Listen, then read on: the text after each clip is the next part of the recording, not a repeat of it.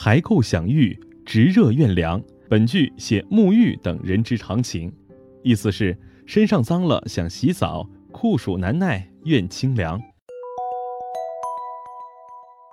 沂水河畔，春末夏初，鲁国曲阜郊外，清澈的沂水哗哗地流淌着，太阳高挂天空，轰轰地散发着热量，热得让人觉得有点烦躁。若是跳到水里痛痛快快地洗个澡，一定会非常惬意的。河边一片茂密的树林里，子路、曾皙、冉有、公西华正围着孔夫子席地而坐，似乎谈论着什么。一会儿，孔子站起身，踱步走到河边，凝望着向前奔流的河水，若有所思地自言自语道：“时光的流逝，就像这滚滚的河水，一去不复返啊！”先生，我们会珍惜时光，有所作为的。几位高徒早已站在他的身后，恭恭敬敬地应道：“大家干嘛这么严肃呢？随便聊聊各自的愿望吧。”孔子笑着说。于是几个人又坐回原位。一个只拥有千辆兵车的小国，夹在几个大国之间，仰人鼻息，日子很不好过，而且还遭受灾荒。如果把它交给我治理的话，有三年光景，我可以使人人有勇气。懂道理，子路爽直率真，向来快嘴快舌。听了他的话，孔子只是微微一笑。冉有，你说说看，治理方圆六十里左右的小国，我还是有点把握的。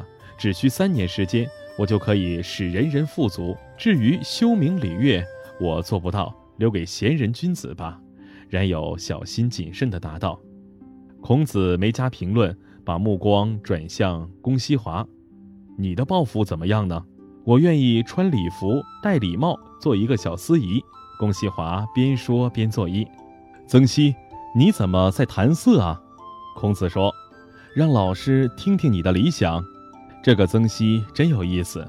当同窗们大谈治国理想时，他却一个人专心地谈色。听老师这么一问，他赶忙“锵”的一声把色放下，站起来说。我的志向没有他们三位的远大，不好意思说出来。这有什么呢？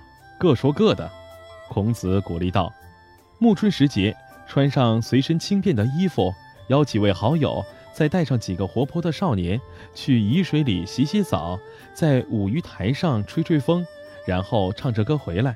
我想那一定是非常美的。”曾皙似乎陶醉其中了。孔子听后大加赞赏，说。